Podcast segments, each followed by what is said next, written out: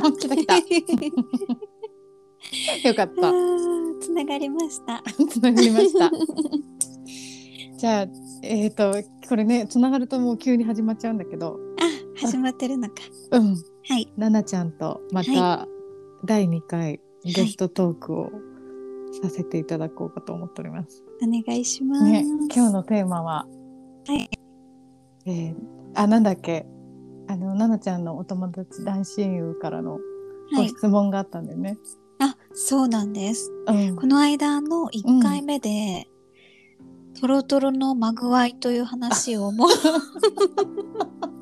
うん もう何回もそのワードが出てきたじゃないですか。うんうんうんでニュアンスではわかるけどそねそもそもトロトロのまぐわいとは何ぞやというテーマをいただきました。テーマというか質問？うんそうですよね。うんなんかもうこちらはもうんうね普通に使っちゃってる言葉だけど。そう。だか美里さんねともこう改めて話したことないじゃないですか。確かにねなんかもうあお互い分かってるだろうみたいになっちゃってたけど、確かになんかこう改めてうんね、うん。聞かれると、うん。そうだね。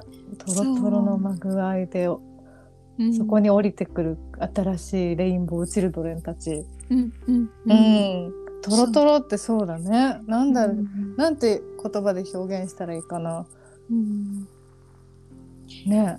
トなんかそロトロ。のうん。聞かれた時には、うんもうきっとこうなんかイメージとかも全然よくわかんないみたいな感じだったから、うんうん私はこうまぐわいっていろんなね、うん。要素があるじゃないですうか。んうん。でもこう技術的なものとか、うんうんうんうん。例えば体の好み女性だったらうん。胸が大きい小さいとかお尻が好きとか、男性はお尻がした人が好きとかもうそういう問題もあるかもしれないけどそれだけでもなくてうんすごい大事なのがうん。あの育まれる愛じゃないけどこう、うんマインド精神的なもの？うん。とあとはもう行為自体のコミュニケーションみたいなのもすごく大切だなと思っそうて、だね。うん。やっぱりこう言葉とかでこうこれがいいあれがいいって話す方もいれば、こう触った感じであ、うん。こうなんだなってお互いこう分かっってていく、こう探り合いというかそのコミュニケーションみたいのがすごく大切うん。かなとは思いました。だからやっぱりこうなんだろう。つまつまらないっていうかこう、うん。あのオーガズムにも達したことがない女性って結構うんうん。60%ぐらいいるんじゃないかって言われてるんだよね全体の。半分以上。うん、うーん。うんで、まあうん、ただ行けばいいってことでもないんだけど、うん。それまでのププロセスとかね、うん。その本当に気持ちのいい心の通ったセックスで、うん。それでしかできない心の交換みたいのがあるよね。うん。そういう、うん、でもお互いがそういうなんだろううん恥ずかしさとかうん。こうね、取り繕うとかうん。そういうことも全部こうそぎ落として、うん。本当魂と魂がこう統合するようなねうん。汗だくになってドロドロに、そうなんです。ね無我夢中に 夢中になるだね。うん。大切です。うん、頭でするんじゃなくてこう、うん。ねうん肌身で感じる感覚とか。うん。すごいそれ面白い。聞か面白かったのが聞かれた時にうん。もう、あのなあちゃんのを見せてほしいくらい。本当ね、いつもそう思う。よね。人のも見たいし、どんどん。うんうん、言葉だけじゃよくわからなかっうんたりとかっていうところがやっぱりあるんだよな、そうか。っていうのは新しい発見でした。うんね、なんか最近こううん。あのお客様のコラージュだったり生徒さんのコラージュとか友達の話とかでも、うん。なんかこうあの子作りうん。を始めるっていう方の作品で、やっぱりこうお空でもうスタンバイしてる子たちいるんだけどもう宇宙人みたいな。だけどそのやっぱりこう性エネルギーが爆発するようなうん。もうなんだろう一つのね命が誕生するからやっぱりうん宇宙がこう誕生した時と同じエネルギーなんだけど、うんうんその普通のまあ中で出して受精したら普通に妊娠はするけど、うんもうその性エネルギーのレベルではなんか降りてこれないみたいなメッセージ多いんだよね。うん週に1回ぐらいそういう作品を読んでいる気がする。ああすごいですね、うんそれは。ね。うんだからすごくタイムリーだよね。うんあとやっぱりどうしたらじゃあそのトロトロができるんだろうって思った時に、これも美里さんがいつも言ってくれてるうん。こう未熟なうんうん。パートナーシップではなんかそこに到達できないのかなっていうのもすごく感じます。うんうんパートナーとこうこういう風にしてみたいとかこれは心地よくないとかそういうこともやっぱり話さない、恥ずかしいとかね話さい。ないっていう方も多いよね。うん。それだと分かち合えないし理解し合えないしねう、ん。うん。良くなってかないもんね。うん。うん。うん、なんかやっぱりその気持ちのところでの部分と、うん。そのコミュニケーションをして、じゃあもっとお互いに良くなっていきたいっていうパートナーシップってすごくねうんうん、お互いも自立していなきゃいけないしででも、も、その上で良くしていくってうんうんすごく大切ですよね。うん、ね、うん、そうだね。だからそのためにもやっぱりあのなんだろう。今までの日本の性教育で培ってきたちょっとこう性って汚らわしいとか恥ずかしいとかね、みだらとか、うんうんそういうイメージじゃなくてやっぱ正しい知識とうん。素晴らしい経験値が必要だよね。うん。それでこうね成熟していくもんね。うん。あとはなんかこう、うん。私家庭で結構お父さんとお母さんとそういう話をするっていうことはうんあったんですよね、ずっと。うんうんうんうん。でもそれをこう言ったりすると人にうん「えそんなことを喋るなんて考えられない」っていうのが結構あったりしてうん。この間は今私赤ちゃんがお腹にいるので、うんうん。その続きでなんかこうみんなで話してた時にじゃあこう、私がそのお母さんのお腹の中に入った時のうん。わこんなまぐわいで、うん こんなシチュエーションでっていうのを聞いた時に、へー。すごく嬉しくってやっぱりこう、うんお父さんとお母さんがすごい愛し合って、うん。そこに自分がお腹に飛び込んできたんだなっていうのをこう改めて、うんうん。うん、聞いてすごく幸せだったのでなんかそういう話とかもじゃあ性の話だからできないとかじゃなくって、やっぱりねこう外で習う性っていうのもそうだし、うん。家庭だったり身近な大人の人うん。がね、そういう話していくっていうのもすごくね。必要だなって聞いたら嬉しいなと思いました。うんうんうん。そうだよね。うん。そういう話も耳にすることもないもんね。うんうんほとんどね。う。ん。うん。そうですね。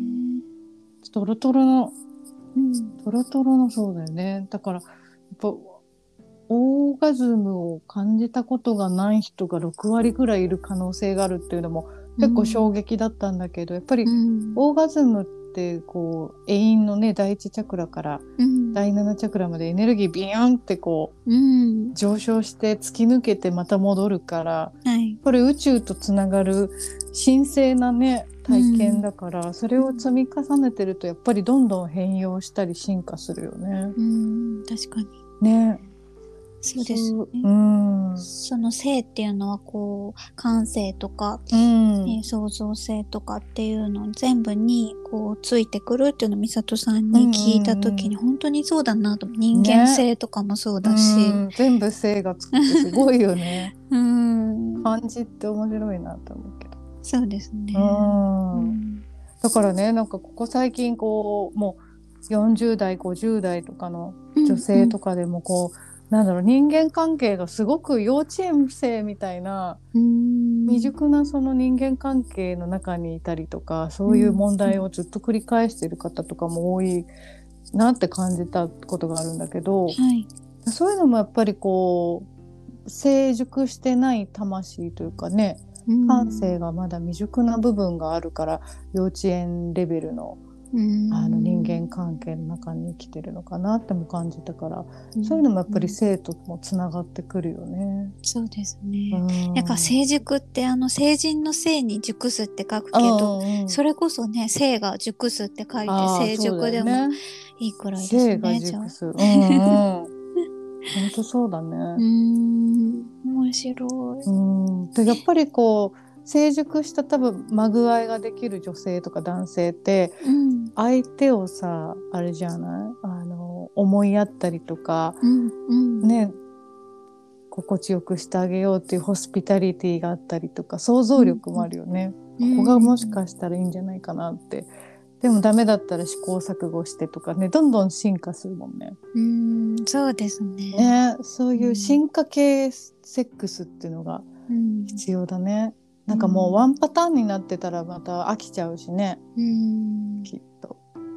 二人でこううん。ああでもないこうでもないって話し合いながらうん。進化させて、でもう埋埋没するって感じだよね。こう夢中になる、ううん。ん相手の中に埋め込まれていくようなね。溶け合う。んで、うん。うん。そういうまぐわいが日本にも広がったらどんな世の中なんだろうね。また平安時代みたいになるのかね。うんすごそうですね。ね。えうん。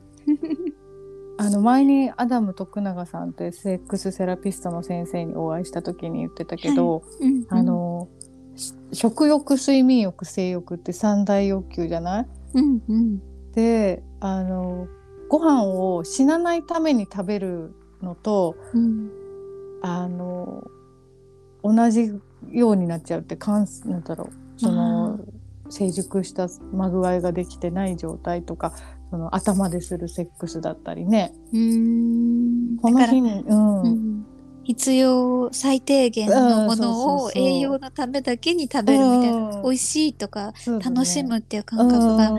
ないってことですそうね。そうそう。なんか手っ取り早くね、うん。そうするとやっぱりセックスもインスタントな感じであ前儀も5分とかねうん。前儀なしでいきなり始まっちゃうとか、うん。そういうものになってっちゃうよね。そうするとやっぱり、あの感性が乏しくなるっておっしゃってたね。アダムも。確かに三大欲求の一つに、なってるものですもんね。ね。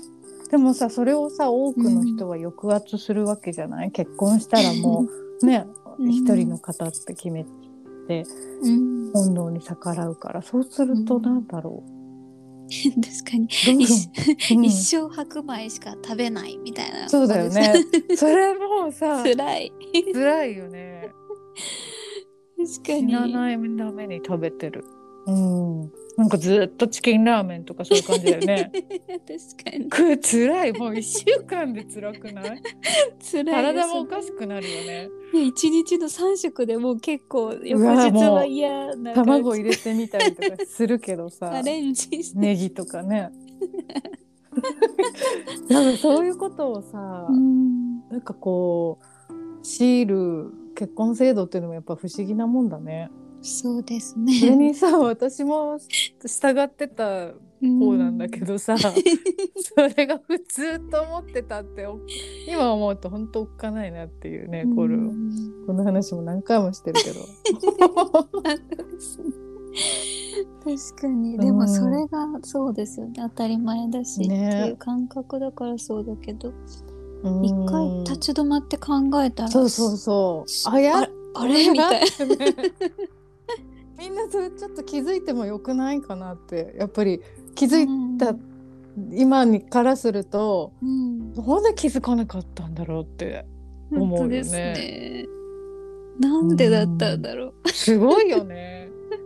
まあ親もそういう価値観だったからっていうのもあるし周りもねみんな。そうですね。それを見てきたから。そういううん。うん。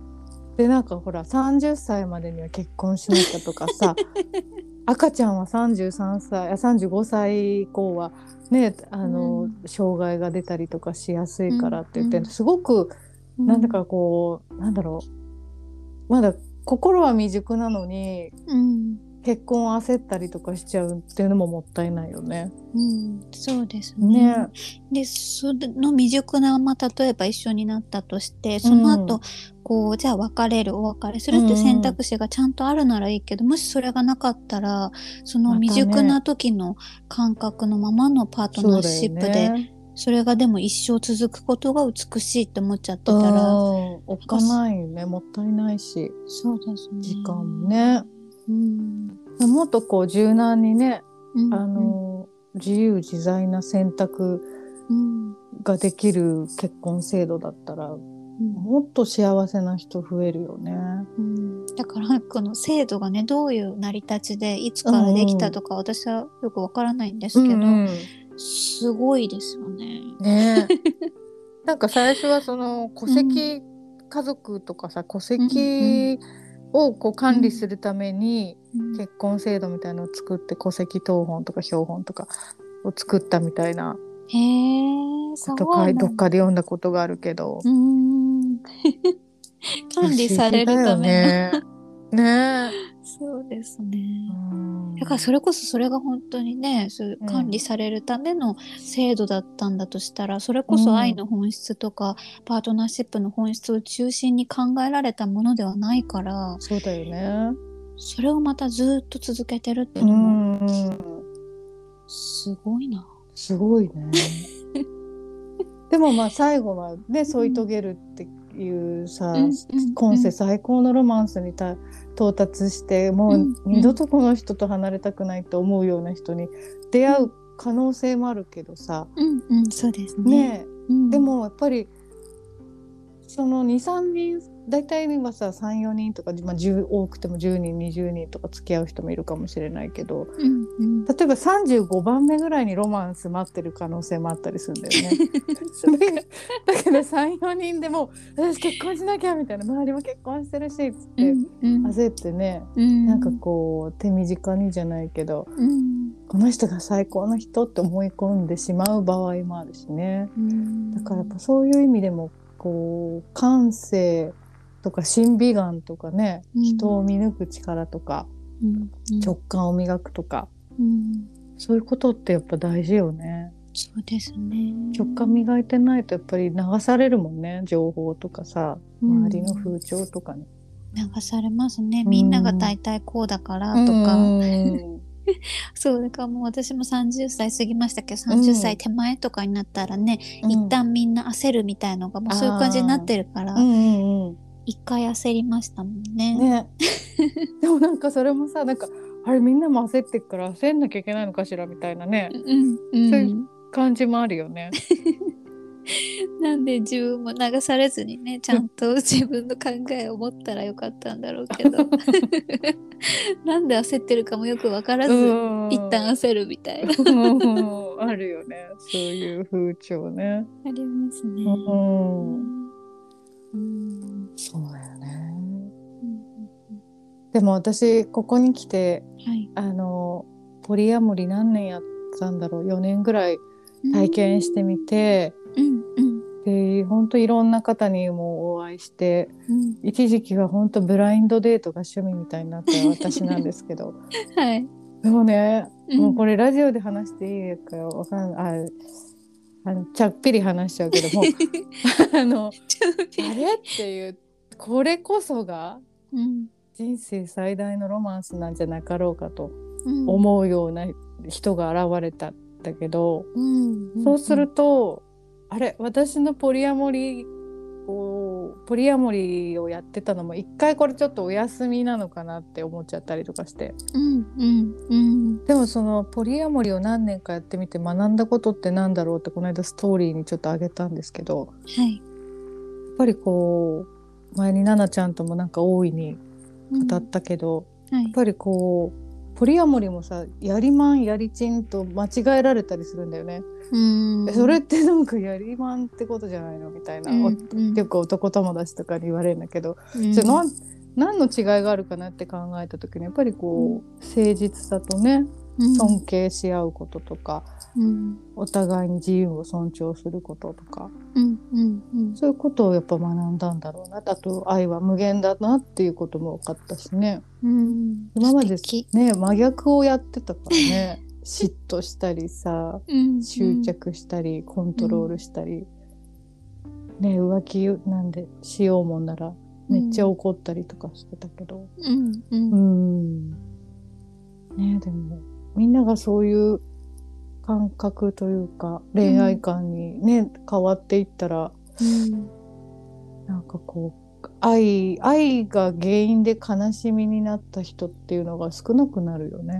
そうですね。ね駆け落ちしたりとかね。うんうん、命をねそれで劣ったりとか、あるよねそれこそ地上のもつれみたいのもなくなりそうですよね嫉妬しないし、そうそうそう。怒らないしうん。すごく豊かな愛の世界だから、もうねへ平和しか思い浮かばないですよね。そうだよね。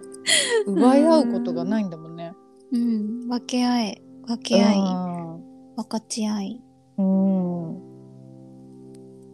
でもさ、あの、うん新しいすごい好きな人とか出てきてくると、うんうんこのポリアモリとか言い張ってる私も一瞬最初はさ、ちょっと焼き餅とか焼いちゃうの。人並みに。可愛いですよねそれ。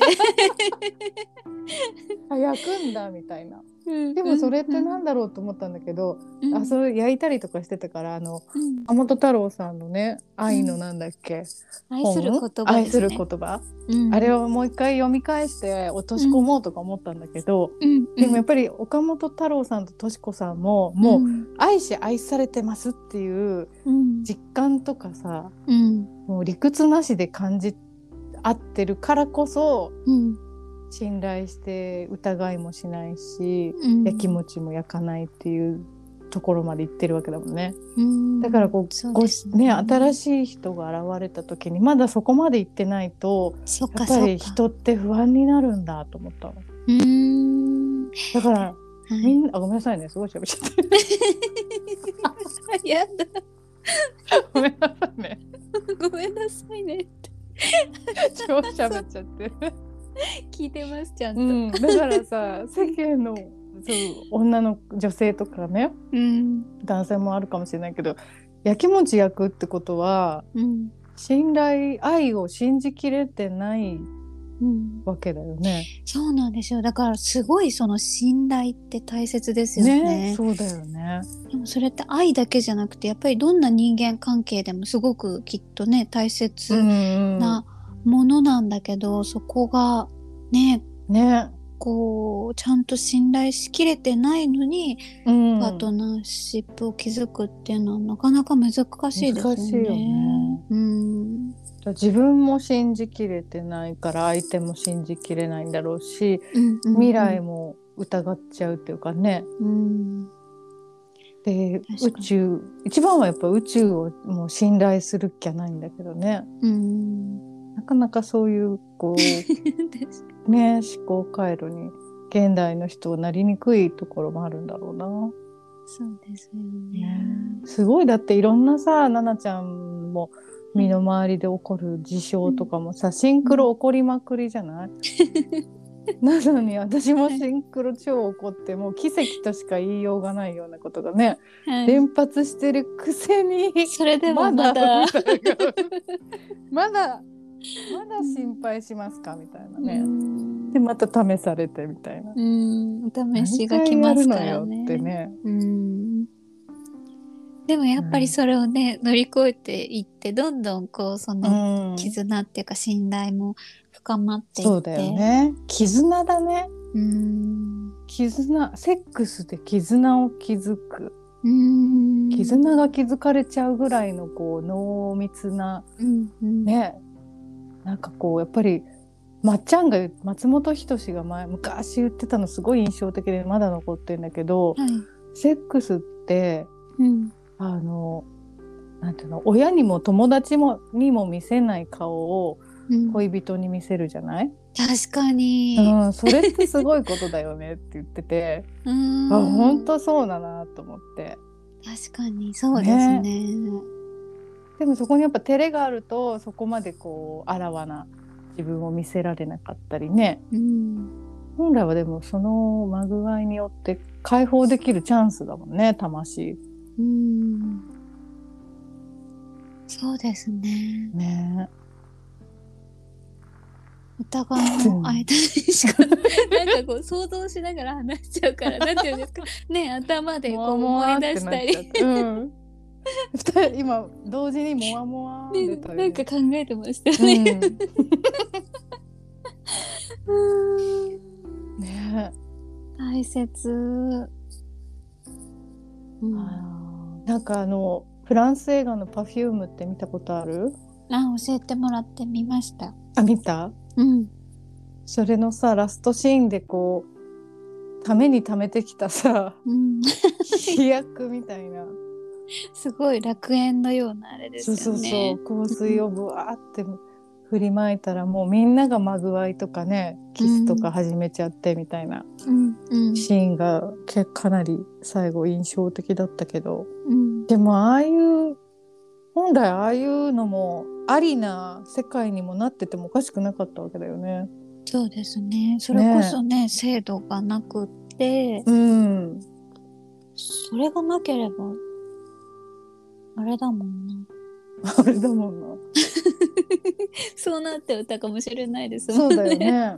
だってさうん。でなんていうの電線とかで鳩とか交尾したりしてるじゃん。うん。猿とかもさ猿山とかでも どこでもするじゃん。動物はそうですもうね。でもうん人間ってまあモラルがあるからっていうのもあるけどさ、はい。でももっとこうえー、そこまでいっちゃやばい？何を何を言うか分かるような分かんないような感じだから。そうだよどうねだろう。ちょっとやばいかそれは。でもあれなのかな、ね、どこで楽しんだっていうわけだから。うんそうだよね。はい。ネアンデルタール人とかそんな感じだったのかな？でもそうですよね。だってね、住居がない時代とか、ねみんなで集落で暮らしてた、なんていうんですか、移動しながら暮らしてたえ、りしたり。うんうんねラブホテルがあるわけでもないしそうですね。個室があればいいけど。うんえー、なんかその頃のも見てみたいよねそうですね。今すごい妄想が広がる。うん確かに。見てみたいどうだったんだろね うん。う。うん。でも本当セックスってあごめんなさいね。またかぶっちゃってごめん。なさい。もう食い気味。にお互いに。お互いに。言いたいことが。言いたいことが山ほどあるみたいな。どうぞ。でもはいセックスっていうとさ日本人間だけしかしないもんね。そういう快楽が伴うさまぐわいは人間特有の独確かに。ね。ものだよね。そうですね。だからせっかくならね、うんちゃんと 楽しね楽しまなきゃもったいないよ。うん。だからなんかこう食だったりとか睡眠の質を上げるっていうのは結構よく聞いたりするけど、うんうんうんそれこそじゃあ性生活を楽しくっていうのってうんなかなかね、そうなんだよね。なんだろうこうよく語られることじゃないですもんうね。ん。うん。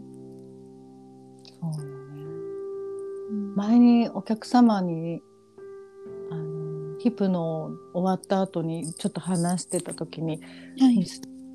宮戸さんはなんかなんだっけ映像撮るんじゃないとかって言われてなんかうんその人もなんか不思議な方なんだけどはい。ああってでもよくコラージュにもさ映画監督とか映像みたいなこと出てくるから、うん何のことだろうっていつも思ってんだけどうん。そしたらなんかあの新しい性のそういうなんて言うんだろう AV うん。うん。そういうのなんじゃないって言われてなんか結構それ腑に落ちちゃってえそうかもみたいな。見たい。ね それこそね、それを見て学んでうんっていうことができるような映像になりますもそうだよんねアダム徳永のはい。なんだろう「How to DVD」みたいなうん。のが「ツタヤディスカス」だと借りれるんだけど。え。ーそう。結構前に見たんだけどうんうん。あれももう AV じゃないけどうん。そのタッチを見てるだけでこうモデルさんに、うん多分モデルさん AV 女優さんなんだと思うんだけどうん。うん。それをこうしてあげてる映像で説明とかしながらしてるんだけどうん。もうそれだけでもうん。もうあ気持ちいいだろうなこれって見てるだけでもこっちもにも伝わってくるようなさ。うん。でもこう別になんていうのポルノみたいに激しい感じでもなくて、うん。うん。ねうん。これこそがもう究極の前戯だなみたいなね。うんそういうの見たいよね。みたいですね。うんね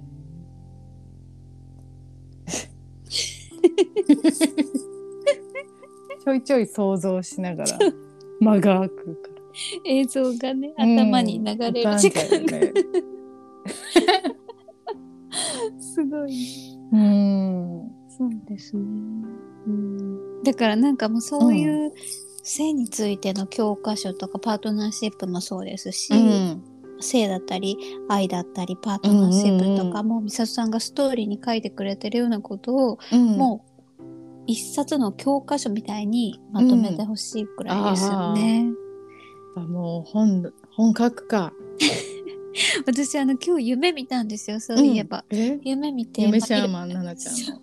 いろいろ見た最後に、なんかそこまでの流れとはまた別だなと思った夢で美里さんが教室に一緒にいて、うん。で最初は一番後ろの席に美里さんが座ってたんですけど、なんかのなんかのタイミングで一番前のその教壇に立って、うん。うん。こう紙芝居みたいなので何か教えてくれてる夢を見ました。え？そうだ。今日今日今日ですね。今日？そういえば。や。ばいまた。そう本当奈々ちゃんの夢ってすごいよね。タイムリー。タイムリーだよね。そういえばそうでした。えー、紙芝居か。紙芝居で。でもなんか絵がいっぱいっていうよりかは、うん。大切な言葉とかが書いてあったり。うんうんうん。うん。絵もあって言葉もあって。はそれをこうみんなで教室で座って見て聞いてるみたいなー感じの、いやー。なんかもう全国の学校とかこう暗記したいよね。いや本当です性教ね。育のね、うん。課外授業みたいな。うんうんううん。んなん。かなんかやっぱり学校教育も余計なカリキュラムがぎっしりだと思うんだよね。うん。だから課外授業とかも少なくなっちゃうしさ。確かに。体験型のねどっかに見学に行くとかそういうこともできないじゃない？うんうんうんぱりもう心理心理というかねこれからの新しい子どもたちに必要な大事なものだけ残してうんあとはもっとこうおのおのがそこも自由に個性を磨かれるようなねうん授業とかも必要よね。うんだから空白の時間みたいのがあってここはじゃあ自分たちの好きなものっていうのがあってもいいですよね。いいよね。ギチギチだもんね。そうだから6その時間とか。うん。愛の制度もそうだしその教育の制度ももう何十年も何百年もなのかな、ずーっと同じことをやってるじゃないですか。リニューアルされてないもんね。うん、マイナーチェンジはちょっとずつね変わっていってるものがあったとしても、なんかこう大きくガラッとうん。変わったり、それこそ教育はちょっとずつ見直されてるかもしれないけど愛の制度ってね、そんなに大きく変わってるところがね。ずっないとだろうから。うんずっと同じスタイルだもんね。うん、そこもねうん。変わっていく時なんじゃないかな。なんかさこうんう時代的にはこう iPhone とかスマホができましたとかさどんどん発展していってるのに、うん、その一番大事な根幹は変わらんよねやっぱね。確かにね。なんかそのテクノロジーみたいなそういうのがうんどんどん変わっていっても、そうですね。本質的な部分だけそのままね。うん、もう古くなっちゃってるよね絶対これ。うん。もうなんか離婚率が私が子供の頃ってなんかまだ離婚する人ってあんまりいなくてさうん。うちの母、両親も離婚してるけどなんかこうまだ珍しい感じでうん。とらわれてる感じがあったけどうんうん。でもこう離婚率がめちゃ増えてるじゃない？うん。もうその時点で気づこうやっていうね。確かに。ね。うん。誰も言わないのかね政治家っていうかさそういう担当うこれの方。変なんじゃないなんで気づかないんだろうかって思っちゃうね。本当ですね。それがもう悔しい限りですだからもう気づいた人から自分なりのね、幸せを選択してくっきゃないよね。うんそうですね、うん、いや。そうだよ。なんか流れはそんな感じに変わってきてるか雰囲気もあるから、うん逆にこう気づいた人がみんな変わって制度が遅れてるって気づいて、そっちが後から変わってくるっていうのもねあるかもしれあるかもしれないから。ないね。うんうん。そうだね。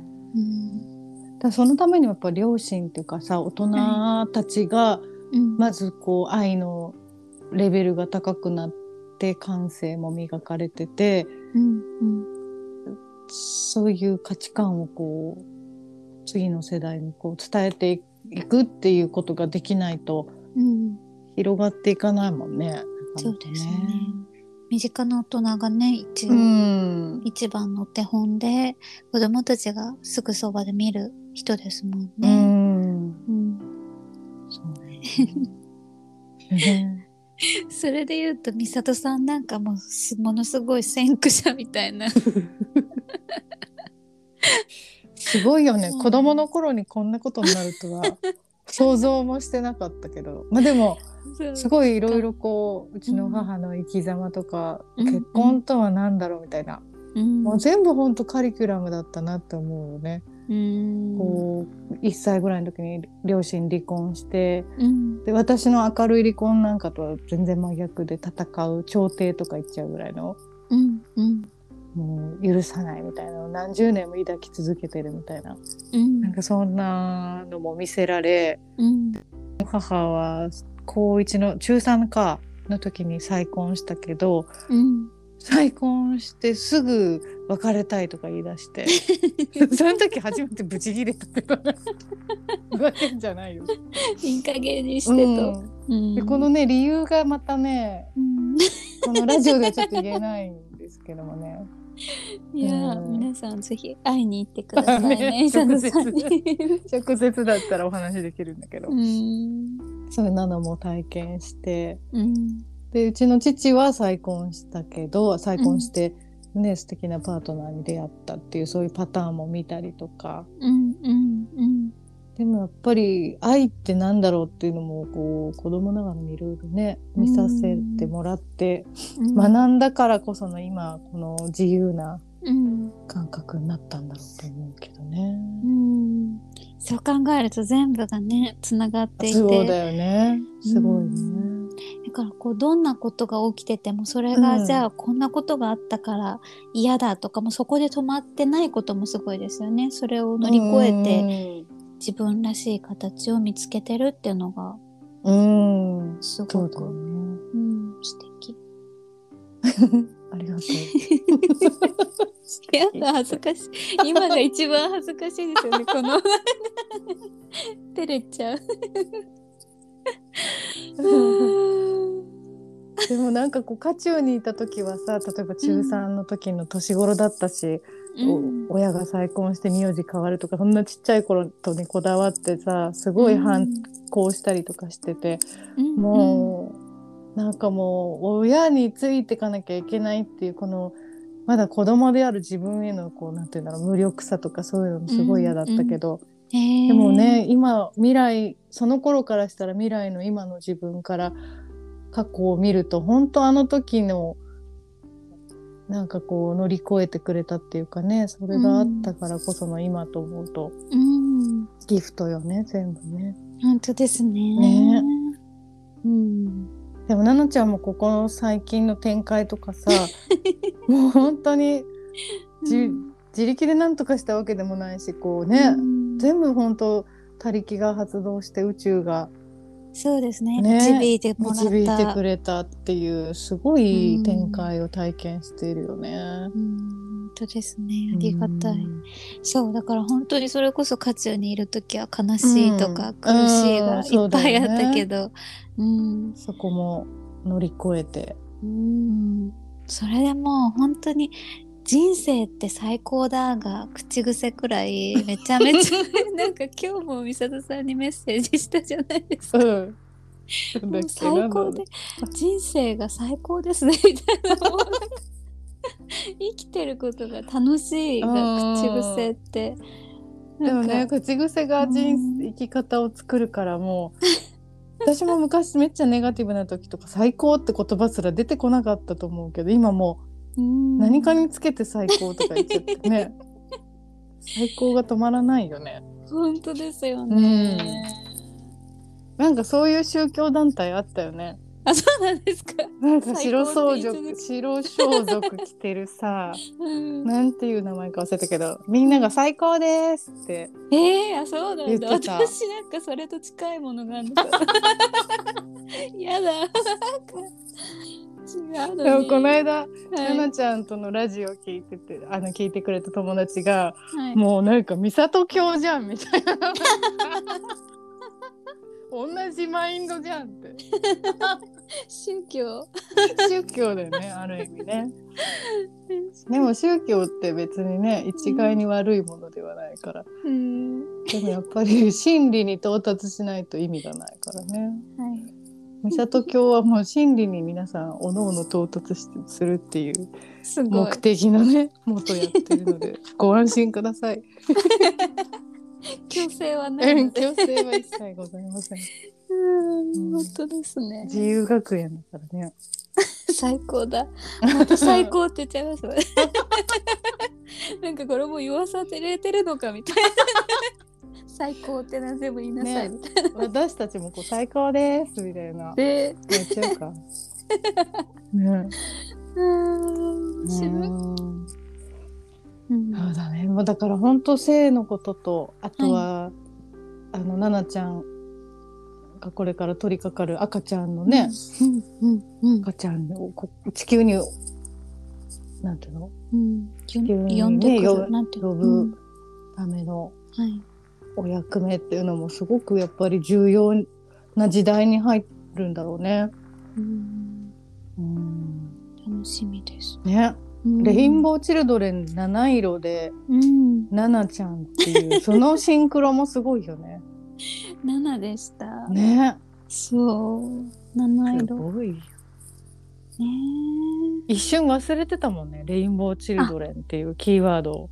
そう私なんかね、虹虹っていそうっぱいメッセージが来ていたけど言ってでもインディゴチルドレンクリスタルチルドレン、レインボーチルドレンの私レインボーチルドレンって知らなかったんですよ。そうなんだ。そうそだからなんで。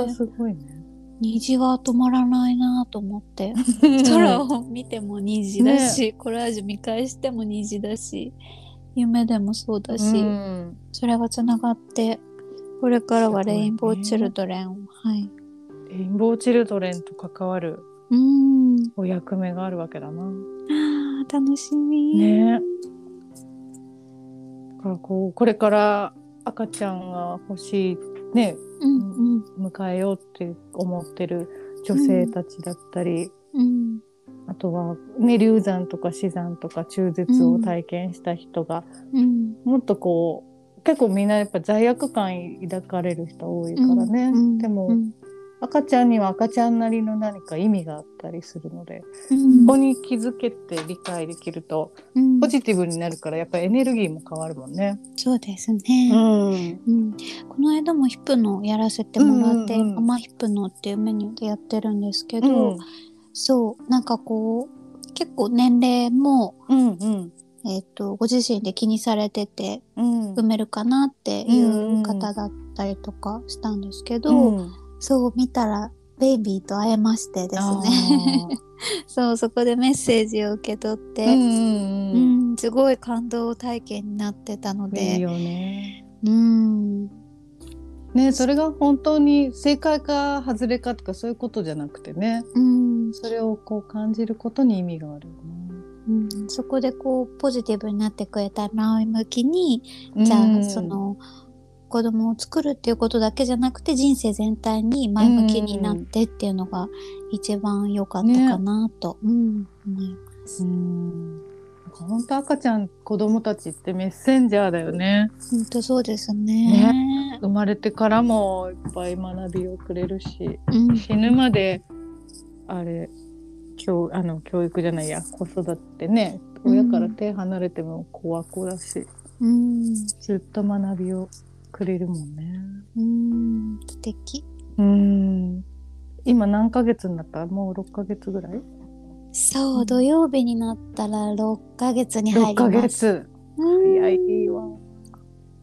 だいぶ大きくなったんじゃない？なりました。お腹ねポンってするし、しかも動くのが態度？うんがうん。もう思いっきり分かるようになってきて下向きで寝たりすると苦しいのかモニョモニョ動ーうくし、んうん、へえ楽しみだね。本当そうですね。うんいや、そうだね。うん、も今日は45分 話してす。ごい長い。あれ？早いよね。なんだかんだ。本当ですね。40分台入っちゃうのよ。あれねね。ね。またちょっとじゃはい。あね、うん、あの時間のある時にありがとうござい第ます。3話第4話と 大いにいろいろ語りましょう。はい。うありんがとうございあます。りがとうございます。いつもお付き合いいただいて。こちらこそ。じゃあまた次回テーマを決めてまたやりましょう。はーい。はい他のゲストの方も楽しみにしてます。はい、ありがとう。はい、ありがとうございます。はい、それでは。はーい。